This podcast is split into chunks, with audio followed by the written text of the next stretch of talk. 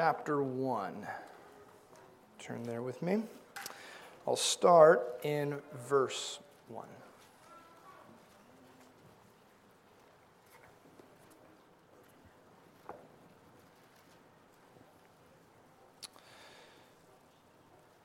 All right, Philippians 1, verse 1 says Paul and Timothy, bondservants of Christ Jesus, to all the saints in Christ Jesus who are in Philippi, including the overseers and deacons, grace to you and peace from God our Father and the Lord Jesus Christ.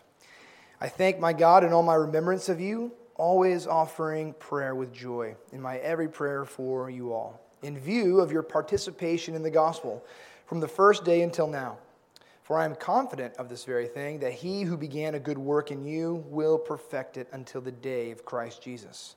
For it is only right for me to feel this way about you all because I have you in my heart, since both in my imprisonment and in the defense and confirmation of the gospel, you all are partakers of grace with me.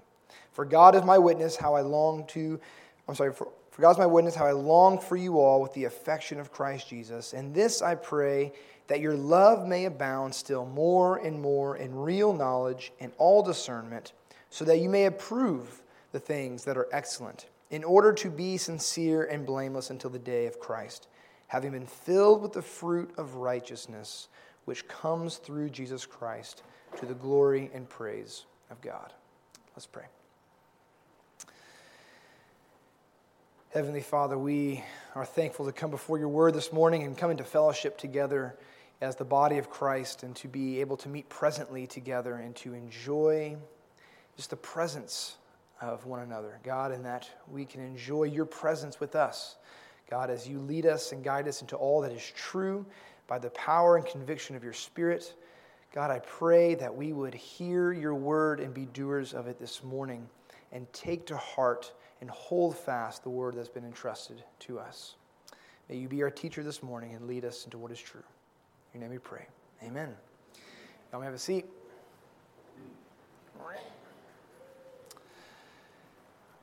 So this morning I wanted to uh, just say thank you to Charlie and for the invitation of the elders as well. Just invited me up to speak again and to share what's God's been doing in my life and what He's been putting on my heart. And uh, thank you as a church for bearing with me again as I continues to learn and to uh, be able to just to share the message that God has given to me. And, and I was telling someone, I think it was Ryan, Ryan McCall was originally asked to, to preach. And I told him, I said, there is not a better church to, to really start with than Boerne Bible Church. You guys are incredibly gracious and just so kind in your encouragement. I appreciate that. And uh, when I was sitting down, I, I changed my uh, sermon from about three hours. I moved it down to about 45 minutes so that we can make, we can make lunch. I wanted to start with um, Philippians this morning. Uh, God has been laying, particularly the last part of, of our scripture reading on my heart from verses 9 through 11, Paul's prayer for the Philippian church. I want us to start, and it's a, it's a class that I teach at His Hill, but there's a truth in there that has been coming back to my mind these last couple months, actually, as I've been walking with the Lord. And, and one of the things about the Philippian church we know from Scripture, specifically in, in 2 Corinthians, is that they're a good church. They're, they're a church that is a mature church. They're a church that, quote unquote, is doing well. They are, they are not, you know, like the Corinthians, where there's constant kind of, hey, you're doing this, and then there's this, and not to mention this, there's a lot of actually good and positive results that Paul has been hearing from this church. And so that's why he starts in verse 3 and just says, I thank my God in all my remembrance of you, always offering prayer with joy in my every prayer for you all. And so he's thankful for this church. He's thankful that they are doing well in the Lord. He, specifically says that they are, uh, in view of their participation in the gospel, them actively taking the torch of what Paul sowed into their lives, Christ, that they took not only did they, they didn't just hear the word of Christ, they didn't just come to believe in the word of Christ, but they were also doers of the word. They've taken up that torch and they have run with it. They are participating in what God's kingdom work is doing here on this earth. They didn't just say, okay, Paul, just as you, you know, kind of sowed the message for us, we expect you to go out and just do the same. And thanks for all that you did for us, and we're just going to remain here. You know, we're just containing what God has given. But they, they were actively channels of God's grace, and, and that has been just an incredible blessing for Paul. And he says, So with joy in all my remembrance for you, I thank God because you are doers of the word. You have taken up this mantle, and you yourselves are not only just walking with him, but you are actively living as ambassadors of Christ. And we know that from just kind of throughout the book, but one of the things he mentions here in, uh, in chapter 1, he says that you guys have been praying for me. Chapter 1, verse 19, he says, Yes, I will rejoice, for I know that my imprisonment will turn out for my deliverance through your prayers for me. And that's one of the ways that Paul just is reminded of their participation in the work of the gospel, is because they have been praying on his behalf. Back in verse 5, he, he says that phrase, participation in the gospel. And I think sometimes what we mistake about that is it's not just their participation in the good news of Jesus. Right? The good news, or the gospel, we say is the good news of Jesus. It's not just of Jesus, but the gospel is Jesus. Right? It is his person. It is his work. It is his promises or his words to us. And so what Paul is really seeing in this church is they, he is seeing Christ in the lives of this church. That they have not only just come to believe in him, but as chapter 2 is going to say, that their salvation is at work in their life. They are working out their salvation, or their salvation is being displayed by their attitudes, by their choices, and being doers of the word. He's going to say that as well. If you flip with me just uh, to the back of the book in chapter 14. He says, Their salvation was at work not only by their prayers for him, but also, uh, actually, starting in verse 15, he says, You yourselves also know, Philippians, that at the first preaching of the gospel, after I left Macedonia, no church shared with me in the matter of giving and receiving, but you alone. For even in Thessalonica, you sent a gift more than once for my needs. So Paul sees not only have they been praying for him, not only does he have that that understanding that I am being spiritually uplifted, I am being prayed for and edified by this church, but their, their salvation, the work of Jesus, is being displayed by their giving to me in my need. And that, that recognition, I think, is, is so important for people, even in leadership, that the body is at work, that the body is partic- participating in or by faith in what the Lord is doing in their lives. Um, for Paul, he recognizes that he is not alone. It's not just this burden on him to go and to spread the good news of Christ to all the different churches. It's not just an additional effect. Paul is adding and adding and adding. But it's as he goes and walks in obedience and preaches the message of Christ to this church, and then he goes, he leaves, but he entrusts that the work of the Lord in that church is going to multiply that those who have heard the word of Christ will then go and be ambassadors for God's word just as much as Paul is himself. And that takes an incredible weight, I'm sure, off of Paul. And that, I think, is one of the reasons that he is just rejoicing. Knowing that this isn't just on him, this isn't just his message, but he is taking this message, and those who are hearing it are now participating in it as well. I've probably recognized this aspect more this year than I ever have. Uh, with this summer being my first summer transitioning into the camp director role. And one of the busiest times for me is actually not camp itself, but it is the preparation for camp. It is the staff training weeks. And I'm the kind of person that, you know, with camp, I was a counselor for two years, then I was a program director for two years, and the last five years, I was the assistant camp director. I loved being a counselor. I loved being where the action was at. I loved being with the kids, you know, in devotions, in the games, at the lunch table. I loved being there, just being present there. But I've transitioned out of that role now. I can't always be present at all the devotions, at all the games, at all the, the times where the counselors are at. And one of the guest speakers uh, sat me down and we were out for coffee, and he said, You know, your, your life and your role is changing and it's not bad, it's good, but it's going to look different. Where now, as you were in the action, now you're training people to basically take your place. And that's good, right? And you get to now share all the experience that you've gleaned, and now God is going to be using this group. He's not going to be using you in that way anymore. He's using you in a more of an administrative way. But you still have a place to train those who are going to be kind of the face of camp. And as our counselors now.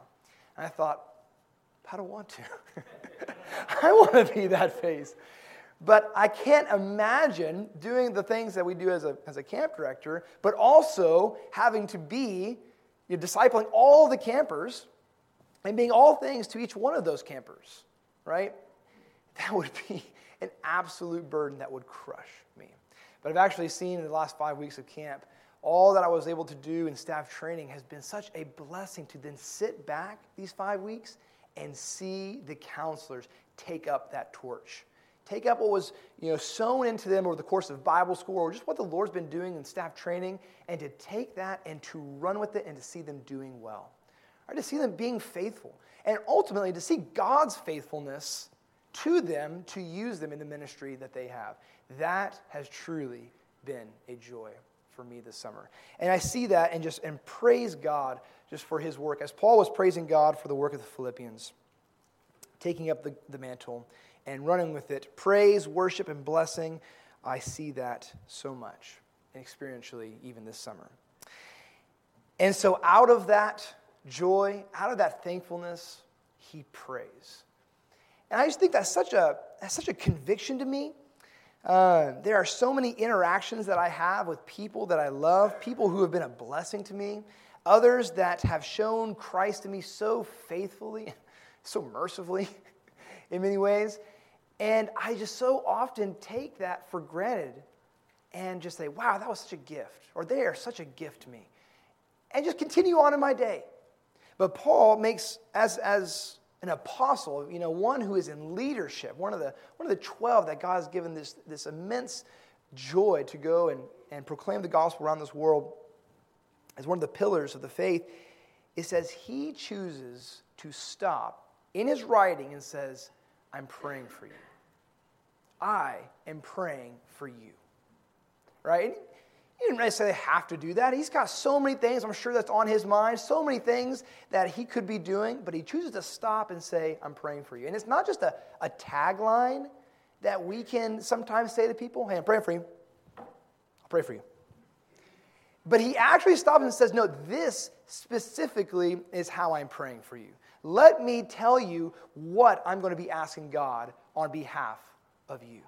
And for me, that is such a conviction to, to do with people. One, just to pray for them, right? Just to stop in my conversations with them at the end of it or at the beginning of it and just say, wait, let's, let's pray. Can I pray for you? Can I pray specifically you know, for you? If I don't know that person, what can I pray specifically for you with?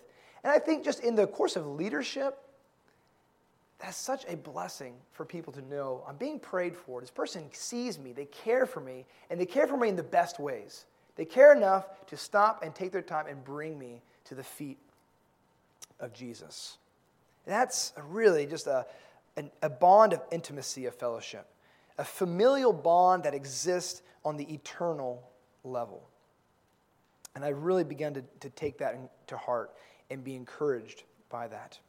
And so, this aspect of leadership that Paul presents here is, is one, is identifying, hey, I'm praying for you because I'm like you.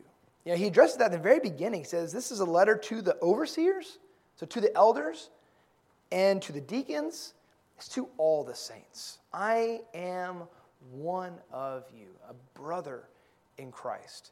And so he relates in a way that I'm not better than you, but we have that bond that exists between us in the Spirit.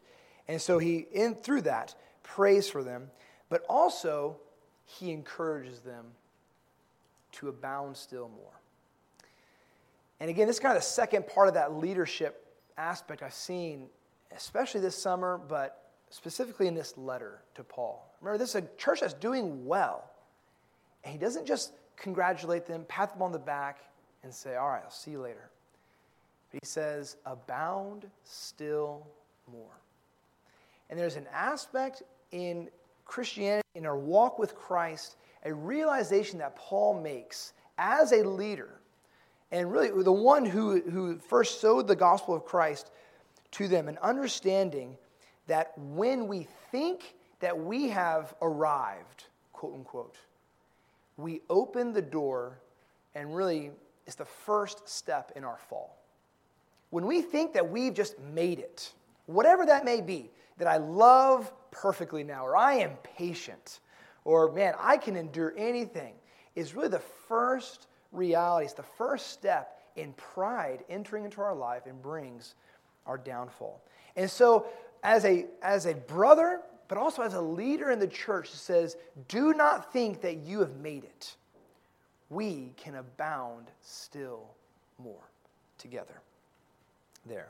And I understand the, the verse in 1 Corinthians to be about life and death, but I also think when Paul says, Let him who thinks he stands take heed that he does not fall, I think that is equally as applicable to our pride and to our walk with Christ. To never be content to say, There's nothing more that I need, or there's, there's, there's nothing more I need to grow in. I have arrived there. So, this is a prayer, I think, at the end of it all, that is a prayer for maturity, to abound to a church who is already mature. It's a prayer for maturity to a church who's already mature to continue to abound. And so, maybe this is a message, I believe, for a church who is mature, but that we would abound and mature yet even more. Not because we've done poorly, not because there's something that Charlie said to, to, to mention, but because our standard is not our level, it's not our brother and sister to the left. It is not what we think is right. Our standard is Christ Himself. He is the standard of our holiness, He is the standard of our life. Be holy as I am holy, He says. And so we individually can look into our lives and say, yeah, I can abound still more. There is still this in my life where the Lord can use and continue to grow me in. And that is a mark of maturity. That is, that is a mark, that kind of understanding is not bad. It is humility. And this is what Paul wants, and this is what God wants for, for our heart. So, the specific mention in verse 9 that he makes of how we can abound still more, and for this church, he says, This I pray that your love may abound still more and more, in real knowledge and in all discernment so love to abound. I just want to stop at that phrase. Love for whom? Maybe we could say, where, where should this love abound? And I think it's safe to say in general that before we can love each other well, love each other in a, in a manner that is worthy of Christ, that the great commandment needs to be remembered in our own hearts. When he is asked, What is the greatest commandment? Jesus says to love the Lord your God with all your heart with all your soul and with all your mind. So, first and foremost, may our love for the Lord, our bridegroom, abound still more and more. But what's interesting about that, that verse in, in Matthew 22, verse 37, the original question is what's the greatest commandment? Singular. And Jesus answers, and he says, Love the Lord your God with all your heart, soul, and mind. But he adds on to it the next part he says, and the second is like it. Well, no one asked about the second, but Jesus sees that the second commandment goes hand in hand, and you cannot break the two with the first commandment of loving the Lord, and his second being this you shall love your neighbor as yourself. Those two aspects cannot be separated. You cannot say, I love the Lord and hate your brother. John makes mention of that you are living in a deception and a lie. Right? But we cannot love each other well if our love is not coming from the author and the perfecter of love itself, and that is God. So these two go hand in hand together. So, first, we love the Lord. May our love abound to him more and more. I think of, I, I love this verse in Jeremiah chapter 9 where he says in verse 23 Thus says the Lord, let not a wise man boast in his wisdom, let not the mighty man boast in his might, let not a rich man boast in his riches, but let him who boasts boast of this, that he understands and he knows me, that I am the Lord who exercises loving kindness, justice, and righteousness on earth, for I delight in these things. So it is a sweet aroma to God's to God as we just love him more in our heart, more in our mind, more in our soul, and in our strength. But it is also a sweet aroma to the Lord as we love one another, as we love our neighbors out of the love that He has loved us with. I have to be honest with you. I thought I you know, generally love people pretty well. Um, and recently, in light of the cultural, and especially America, recent uh, racial justice um, movements that, have been happening in, in our country, there was a time where when I was just looking and seeing all these posts through social media and, and hearing the news, you know, all this just a, a dramatic change, right? So much that is dynamic in our, in our culture today. And I honestly thought to myself, you know, this isn't a problem for me. I, I, think, I think I'm good here. I, I, don't think necessarily that this is an issue. And there wasn't anything that I needed. God wasn't saying dig into my past and find all the issues and all the shortcomings there. But the issue right after I thought that was this it's not about your past, but it's you thinking that you've arrived. It's you thinking that you don't need to grow in a love and a betterment for a brother and for a neighbor. And yeah, this may not have been, you may not have had a nasty past with this, but you can abound still more in this love. And that started a train of thought with, with that truth that really has been very convicting to me. And it's, it's gone past even more than just um, the racial justice movements that are happening in our, in our, in our nation, in our culture today, but, but just to God's people, right? Just to people in the church, just to the staff that we have at His Hill. I like who we work with. I love these people, but I can love them better. I know I can love them better. I know for this church, I can love you better. I know for my wife, I can love her better. And so God has just brought that to my mind, not to think that I'm okay, because that breeds a stagnant relationship with the Lord. And that is where pride can so easily come in. And pride really is the natural repercussion of thinking, I've arrived, I've made it. It is the natural next step. And it is pride that leads to our downfall in the body of Christ and so the spiritual, mature Christian realizes and applies, I think, what John the Baptist said in John chapter 3, verse 30. He must increase, but I must decrease. And that was said by a man who Jesus said, This is the greatest man that's ever lived. Right, what a title! What a gift! Jesus recognizing that. And if there's any person to say, I've arrived, it maybe would have been John the Baptist. And even John the Baptist had the maturity and the humility to say, I must decrease so that he may be seen greater in my life, that he may abound and his image be displayed greater in my life. This I pray that your love may abound still more and more in real knowledge and all discernment the word abound is the word that is used as this image of a flower going from bud to blossom. And when a flower, goes from bud to blossom, it releases the fragrance of the flower. It opens itself up, right? And the bees come and they uh, uh, pollinate, right? And they're attracted to that because of the aroma that is being given. He says, So may our love just continue to bloom May our love for the Lord and may our love for each other continue to go from bud to bloom and, and release the sweet aroma of Christ into this world for others to see and for us to understand what is right and what is good and what is excellent. And so it says, abound more and more. And he gives two kind of qualifications. How are we to abound? He says, in real knowledge, and the second part, in all discernment.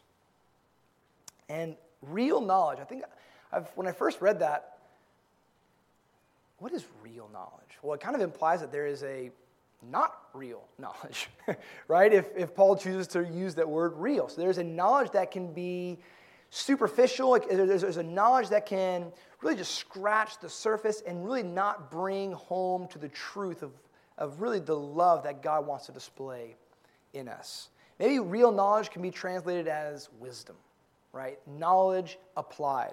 And that's really what I see. It's, I think it's loving others in real knowledge is a full participation of love for one another. That's what he says in verse 5. It's not just a catchphrase, it's not just an end the phone call, love you, click. But it's, I love you, and how can I serve you? It's a love you, and how can I be a blessing to you? I love you, how can I pray for you, even there? It's a participation. It's a walking alongside. It's a bearing each other's burdens. It's the reality that we are a part of a body that is there. And the understanding that we are just a living sacrifice for the love of God to be displayed through. Love that abounds in real knowledge understands that loving each other never finds a limit, it never finds an end. I remember I was dating Jewel, it was probably about a year into our relationship together, and I had a terrible false expectation that if I just put a bunch of work and a lot of creativity into our dates, that she's going to fall madly in love with me. And then I'm going to ask the question of, Will you marry me? Of course, she will say yes. And once we get married, all the work is done. I have finished the race. I have captured the woman where we are married, and all that hard work now can, can be just the fruit of it can be enjoyed by just hanging out. And now we're married, and all that creativity can be put aside there. And you laugh because you realize how foolish I was. You see how, maybe I still foolish, I still can be, even when it comes to that. I saw very clearly in our first year of marriage, through my relationship with her, just because we are married does not mean that that creativity and that pursuit of love stops. If anything, it should grow more in creativity. As I get to know her more, then I'm my desire is to be for her more. It is to not just stop because the ring is on her finger, but that our love may abound and I could display that love to her by showing that I think about her, that I see her, that I hear what she enjoys and what she likes, and I want to plan things that will be a blessing to her. Just as our marriage, our love and marriage does, should not ever just grow stagnant, should not ever just stop. We should never say, ah, I've been married 25 years, we've made it. 50 years, we've made it. No, that it is to abound. It is to grow still more and more in real understanding that I love this person. This person loves me, and there's not a greater love that I could be experiencing. One of our guest speakers has just a, great phrase that I've just taken with me, and it says, May we never graduate from our need of Jesus. May we never graduate from our absolute need of Jesus. And may we never graduate from thinking that I have loved God and I've arrived. I have the degree or I've loved others well, and I am done. No, we will not master it. We must let His love master us. Now, the second qualification there is all discernment.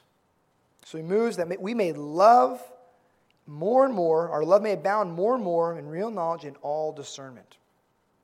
And so this is a love that is not governed by feeling it is governed by the truth of who God is. It is governed that God is love, and if God has so loved us while we are enemies of God, that we, should, that we too should love one another. And so this is a love that is a volitional choice, and that's what makes it so hard. You know, in all discernment, it is choosing to believe what is right, what is true, and what God says about each other rather than what the eyes of our flesh and what our minds may be seeing. It is choosing, as 1 Corinthians 13 says, to believe the best in one another. And we need discernment, right? This is where maturity comes in. Maturity has the ability to discern what is my emotions, but also what is the leading of God in my life to speak to act, the timing of it for that particular person.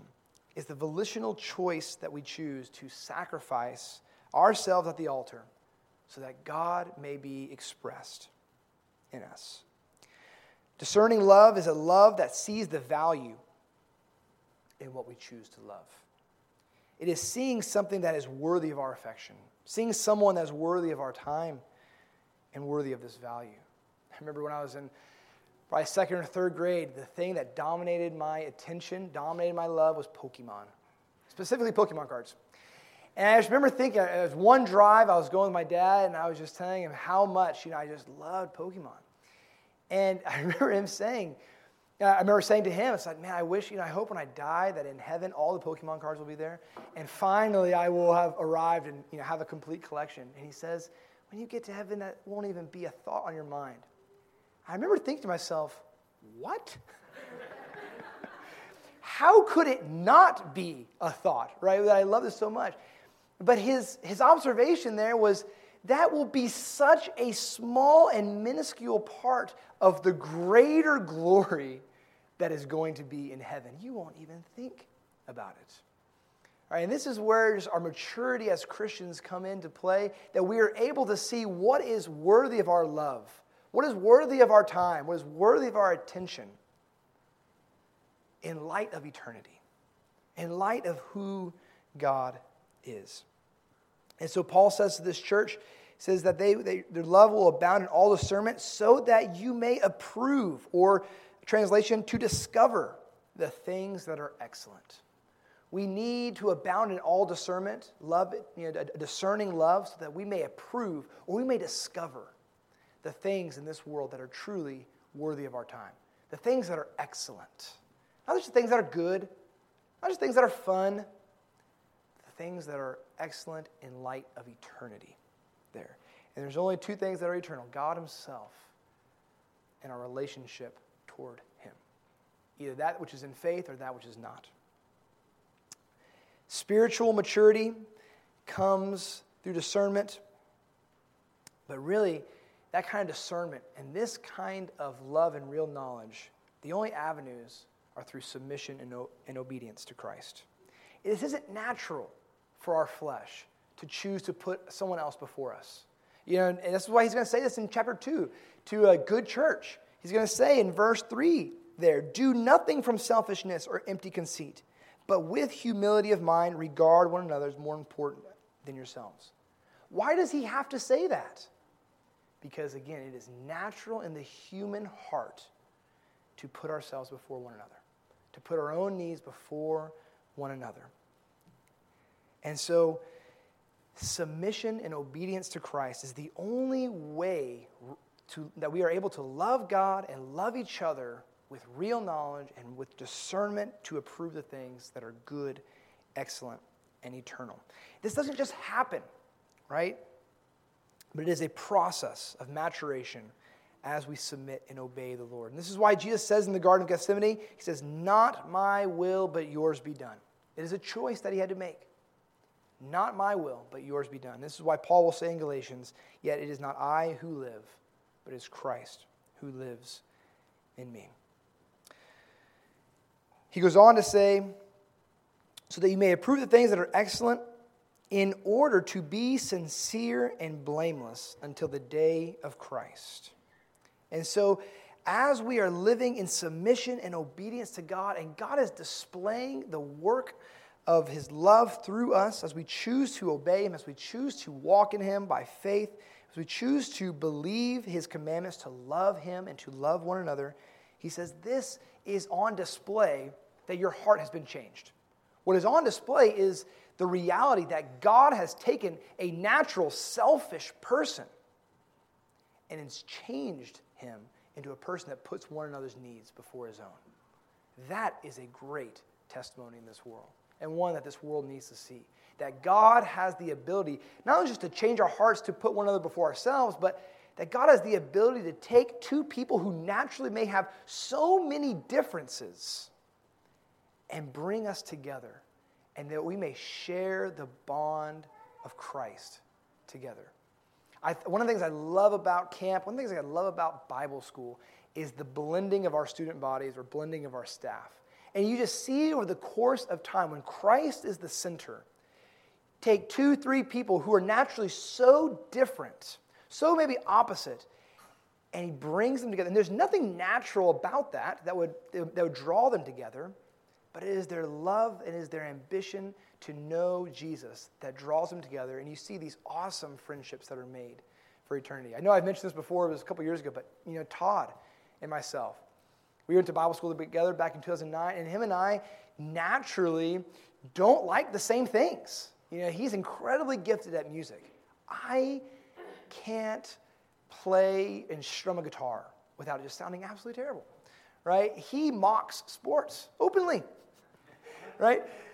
And I love sports. And so naturally, we, we just didn't, we, we have nothing in common necessarily, but Todd has remained one of my most faithful friends for over 10 years because of the bond of Christ that is there, right? And so that has been on display from the beginning there. And when we choose to submit ourselves to the Lord, He is the one who is able to bring this witness about. And this is what we pray. He's praying for this church that until the very end, till they see Christ, that this would be true, because this brings Him glory. Hearts that have chosen to surrender to Him in sincerity, in purity, blameless. That there is nothing that could drag them down because the love of God has been poured out into their hearts and Christ to be exalted now and as they see him in heaven. And so Paul's prayer for this church is that from the very start they would that their love would withstand, that their love would withstand the test. The test of time, the test of pride, the test of selfishness, that they would stand at the day of Christ being built and really being manifested through the love of Christ. And his prayer ends here in, in verse 11. He says, having been filled with the fruit of righteousness which comes through Jesus Christ to the glory and praise of God. Again, that fruit of righteousness, having been filled, the fruit of righteousness, the same idea of abounding from bud to blossom that's being manifested there. And it also carries the same idea from John 15, 5, which Jesus says, I am the vine and you are the branches. He who abides in me and I him in him, he bears much fruit. For apart from me, you can do nothing. And one writer says of this verse, you know, the fruit tree doesn't make a great deal of noise when it produces a crop. It merely allows the life within to work in a natural way, and fruit is the result. It's not by trying harder, and please don't hear me say when, when we must abound that we need to do more and more. That's, that's not the point I'm trying to get across, but really, rather, what I'm saying is cease striving in your flesh and know that God is God and choose to let God be God in your life so that the author and perfecter of our faith, the author and perfecter of love itself, may be displayed in you. This is a supernatural love that has no comparison, and it only comes through God. This is a supernatural love that truly displays the righteousness and the grace of God Himself. It is a supernatural love when we choose to apply it into our lives, when we choose to believe this promise and to walk in obedience to them. It brings God gladness, it brings God joy, it brings God praise, and it brings about a sweet aroma of Him to a dark and a lost place that needs to know the love of God and needs to see it. I want to end with a, a verse from a book two books over, 1 Thessalonians chapter 3.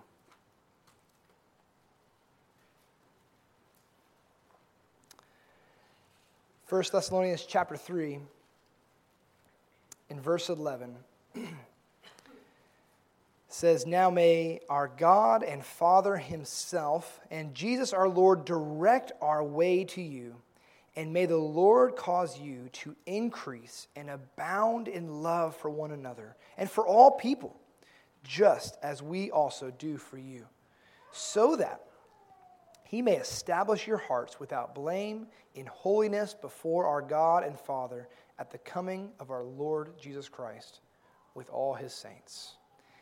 And that is my prayer for us. That's my prayer for myself, even, that we would abound more and more in our love for the Lord Jesus, who loves us so with such a great love, and that therefore we would abound in our love for each other and put on display to this world an incredible, supernatural love that can be known in their own life. Let's pray. Heavenly Father, you are the only one who is able, God, to produce a love like this, a love that is able to abound in real knowledge, that is to be applied as your Spirit brings conviction into our hearts. God, as your Spirit leads us to speak with people in the right timing to speak with people, the right words to say with these people, or the right actions to take that is truly going to manifest your love to them. And God, I pray that we would each come before you humble, humble in our heart to say, God, may I increase. May I abound still more and more in my love for you. Show me where I can increase. Show me that where I've, I have taken to myself, where I have pridefully thought that I've arrived. God, search me and know me, that you may lead me in the everlasting way. God, that we would abound in our love for you and that we would abound in our love for one another, seeing and discovering the excellent things that you have in our fellowship together, but also seeing the excellencies of your grace seeing the excellencies of your power at work in us. And that we would think of each other with joy, with thankfulness, praying for one another, submitting each of our needs into your name. Amen.